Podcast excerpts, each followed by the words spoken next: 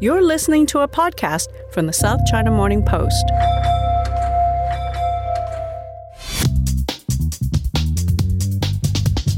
Hello, and welcome to a special Lunar New Year holiday edition of the China Geopolitics podcast. And yes, these are not the dulcet tones of Finbarr Bermingham. I'm Jared Watt, the producer and editor of podcasts here at the South China Morning Post. This week, Finbarr and the team are enjoying a well earned break, a New Year's staycation here in Hong Kong, if you will. But with the announcement of the new Director General of the World Trade Organization, we've got a special recap from an episode we did last year for you to listen to, just in case you missed it. You're about to hear Finbarr speaking with Ngozi Okonjo-Iweala back in August when she was one of two candidates for the position of Director General of the World Trade Organization. It's a fascinating conversation and still very relevant, talking about her vision for the WTO regarding COVID 19 vaccines, US China trade, and exactly what reforms she thinks are needed for this organisation to be truly effective. So here's Finbarr giving you the background for the woman who is the new Director General of the World Trade Organization, Ngozi Okonjo-Iweala. She comes with real diplomatic multilateral pedigree, having twice served as Nigerian finance minister and spent many years in senior roles at the World Bank. Currently, she is the board chair for the Global Alliance for Vaccines and Immunization. And we were very pleased to have a Zoom call with her back in August to discuss her plans for reform. First off, I asked her about how the WTO can help in resolving the US China trade war. I think the issue is, is uh, the issue of trust between the members, be it the bigger powers, US, China, or, uh, or developed and developing countries. And I think as long as you have that, the divide, uh, you know, you have this divide. So the question to ask is, how did this happen? But more importantly, how can you rebuild the trust so you can begin to bridge uh, the divide. Um, so I think that uh, uh, uh as DG, um, I want to look at things in a slightly different fashion. And, and that is to look at where there may be uh, commonalities or areas of agreement. You know, everybody is looking at the Gulf and how big it is and how distant members are from one another. But in some instances, they're actually doing things together, and that's what is promising. My approach would be to look for those positive areas, to build on it, you know, and to build incrementally to build trust. Building trust is not something you talk about. You have to build confidence, and that actually means doing certain things concretely. And I think that's what's needed to say what are the areas the US and China actually are doing something in common? How can we make that succeed? And therefore, how can that build further trust uh, for them to do more and build up incrementally? So, specifically, uh, even though people talk of this US China divide, for the WTO, US and China are both parties to the fisheries, ongoing fisheries subsidies negotiations right now. They're still around the same table. And and you know both of them have an interest in seeing this multilateral negotiations which is one of the few since uh, the WTO started. They have an interest in seeing it succeed. So that's what i mean concretely that were i to become dg this would be a top priority for me to see how this can end have an outcome that is positive so that when you get to the ministerial in june this is something that can be put on the table uh, to concretely not negotiating anymore, but implementing, talking about how to implement. Do you add this to existing schedules? Do you have a new agreement? How do we move forward on implementation so the WTO can come out with something positive that can say to the world, the WTO has turned the corner, it's doing something positively. And by the way, all the members, even those who seemingly have problems, uh, are party to this. So, do you see that as a gateway, something to build on, or do you see the fisheries agreement and stuff like that as a means to an end in themselves? Both. It's good to have a fisheries subsidies agreement because it delivers two things. Uh, it, re- it will renew our fishing stocks in our oceans, and by the way, it will deliver biodiversity and sustainability. So, for that, it's an end in itself, SDG 14.6. But it's also a means to an end for me. And and the means is to show that the WTO can actually get all members around something positive and deliver it. So I also see it as a way of moving. Once you've got that, you know, it does make a difference when you put a win on the table as well as a disagreement on the table. And so for me, top priority as a DG coming in would be to get a successful uh, uh, MC12 with a successful fisheries outcome. Then yeah. from there, you can go to tackle some other issues. Let's take the dispute uh, resolution system, which is a big one. Uh, uh, you know, not having one that works damages the credibility of the WTO. So it is one of the urgent things to tackle. But there's one interesting thing. I think all parties want a dispute resolution mechanism or system. They do. The US wants it, China wants it, the EU wants it, every member wants it. And to me, that's already a beginning that there's something they all want in common. So they want it in different ways. The US may be thinking, you know, let's go back to the GATT's one panel system, or, you know, uh, uh the, the China and the others may be saying, you know, we also like the two tier system and the appellate body, but they all want it. And to me, that's a big signal that this is something that can be done and we'll do it. So you would then find ways to look at what is it that really eh, the dissent that the US, for instance, has. Let's take each item by item and see if we can solve it and if we can come to a resolution. That's the way I would go about it. But you see, what I'm doing is not coming in and say, no, disaster, everything, they don't agree on anything. I'm doing the opposite. That's the mindset with which I came to this job. I'm coming to the job. And I'm saying, where do they actually agree on something?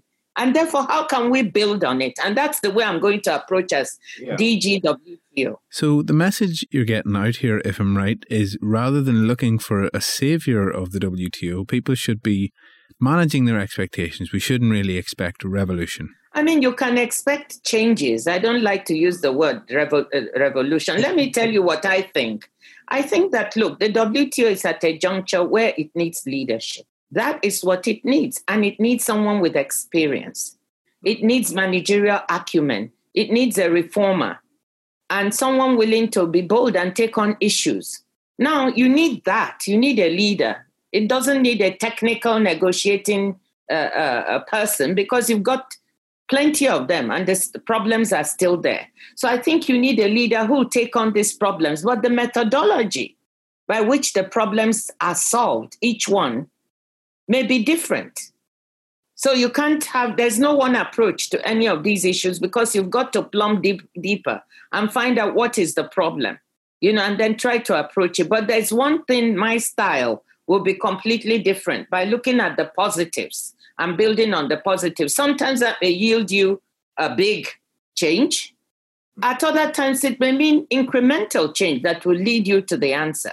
So that there's no one methodology. For instance, the issue of COVID 19, right?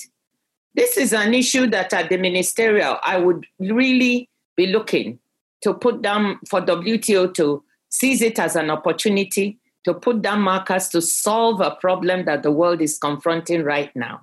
And maybe I'm saying it because I'm the only candidate who is working in the vaccine pillar. I'm, I'm a WHO envoy, I'm a AU envoy to, to both COVID 19. And we are working on this ACT Tools Accelerator, the international effort to try and get accelerate the availability of therapeutics, diagnostics, and vaccines. And as chair of Gavi, I'm particularly involved in the vaccine pillar. Mm-hmm. And we're looking at maybe one vaccines, maybe several. But the key issue we're trying to solve there is how do we get these vaccines in a way that poorer countries are not standing behind, mm-hmm. but that they can be accessed based on some allocation criteria. But that also speaks to trade and the rules, because at the end of the day, moving vaccines is also trading them. You know, what are the rules that govern that? 90 countries also have export restrictions right now, medical supplies and equipment, even on food, because of fear of what COVID will bring. How does the WTO respond to that? Are countries responding to the rules that it has in this respect? The articles in the GATT, the TRIPS, I think is Article 27, the GATT. Mm-hmm. I, I, can look up the articles 11 or 12. You know, there are specific articles governing this.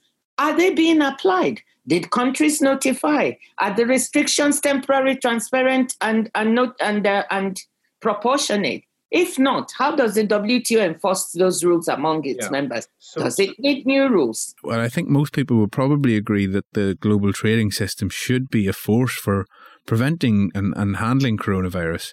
Uh, so, do you think that the WTO under current administration is lacking this sort of leadership? I mean, why hasn't the WTO be front, been front and center during the pandemic with vaccinations, PPE, medicines, and all that stuff? Well, I cannot comment on the leadership of the person leading, and I'll be very honest about that. I don't think it's right. I don't think okay. it's my place to comment on that, so I will not. Because if I were there, I wouldn't want people to, you know, if you're coming in, focus on what you are going to do. I'm just telling you that the challenges I, I see now will not be solved by the status quo. It will not be solved by more of the same. It will not be solved by business as usual it has to be an unusual DG that is coming. And that's what I'm offering. I'm saying, look, you know, I'm, I'm unusual in the sense that I am somebody who combines trade with economic knowledge. I'm a, I'm a development economist, and you know, you cannot do that. 30 years of my career. But trade is an instrument within the development economics arsenal to achieve something, which is to enrich the lives of people. So, this is what you do. Um, but you need to place it in the larger context of development and, and understand that. So you need someone who can take on these issues in, in a bolder fashion. You need a DG. The DG has no direct power, but the DG has what I call soft power. And that soft power can be exercised proactively to help solve problems. Mm-hmm. And that's linked to what I mean by leadership. So, certainly, there are problems you can take a leading role in to solve. And I can give you specific, some specific examples of some things that the DG could do, uh, you know, to support members to move things uh, along and, mm-hmm. and, and, and make it work better. I wonder on the campaign trail, how has this sort of thing gone down? Have you gotten a sense that ambassadors and delegations are hungry for the sort of reform you're describing? I sense a lot of appetite. I really do. When I speak to ministers, I think I sense even more appetite from their part. And, and if the WTO does not, uh, ch- something doesn't happen to change it, I think that will be very sad because I sense enormous appetite this is the moment where it is you can't have more of the same. You you you and I come back to it. I'm somebody who is different. I, I come with a pair of fresh eyes. I come with a, a, a, I come with a CV that shows I've done reform. I've actually written two books about it, mm-hmm. and those reforms were bold. Uh, you know, they, they were courageous, if you allow me to say so. In one case, my mother was kidnapped, and I still went kept going when we were doing reforms on corruption. So I'm not someone who is talking about it. So when I talk, I sense appetite for this. But I think they're looking for someone who can do it. And I'm praying they will make the right choice mm. and they will not choose more of the same or what they've had before, because that will not solve WTO's problems. Of course, there, there are plenty of vested interests at the WTO. Perhaps many, perhaps not all of the members want to have reform. Are you happy enough to plough on with this agenda regardless and to ruffle a few feathers in the process if need be? I, I'm, I'm, you know, my track record is not being afraid to take on challenges. You can check it any which way you want. And I think that's what WTO needs now. And you can take on these challenges, you can fight vested interests and still get things done because mm. at the end of the day, vested interests will come to respect what you're trying to do because you're trying to deliver for the better good. Or if they don't respect it, they can stand to the side and let you get on with what needs to, to, to be done. I think what I'm saying is that the majority of members seem to want this difference. And that's why I am hopeful that they will choose the difference mm-hmm. uh, because they want change. You know, uh, it may not be revolution, but definitely it is reform. It is a different way of moving the WTO forward. It cannot continue the paralysis that you see or the dysfunction that people, these are all words used by people. And to me, it's horrifying because when I started as a development economist at the World Bank over my career, the WTO was regarded with the utmost, um, what should I say, respect, but also as a top multilateral. But what are the words that you hear about WTO now? dysfunction, paralyzed, doesn't do anything, irrelevant. I mean, I even had one one TV uh, uh, and radio anchor asked me, "Why are you even applying for this job for an organization which is irrelevant?"